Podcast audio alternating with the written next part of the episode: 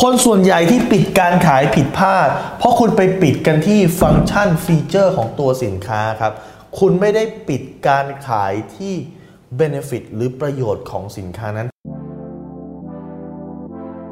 รู้รอบตอบโจทย์ธุรกิจพอดแคสต์พอดแคสต์ที่จะช่วยลับคมเขี้ยวเล็บในสนามธุรกิจของคุณ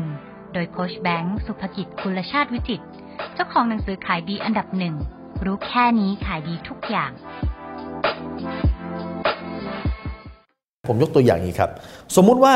เครื่องซักผ้าโดยส่วนใหญ่เนี่ยใช้เวลาซัก 30 นาที แต่เครื่องซักผ้าของคุณเนี่ยใช้เวลาซักเพียงแค่ 10 นาทีครับ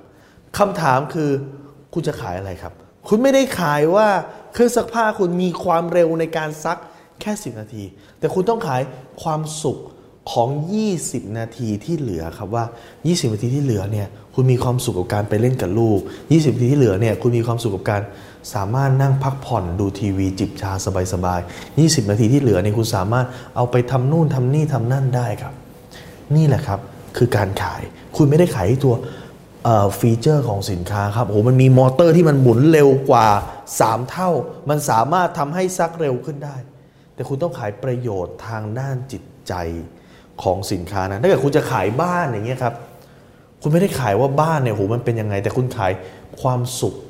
อันเกิดจากการอยู่ในบ้านนั้นครับ ถ้าคุณตีโจทย์นี้แตกแล้วก็ปรับวิธีการขายใหม่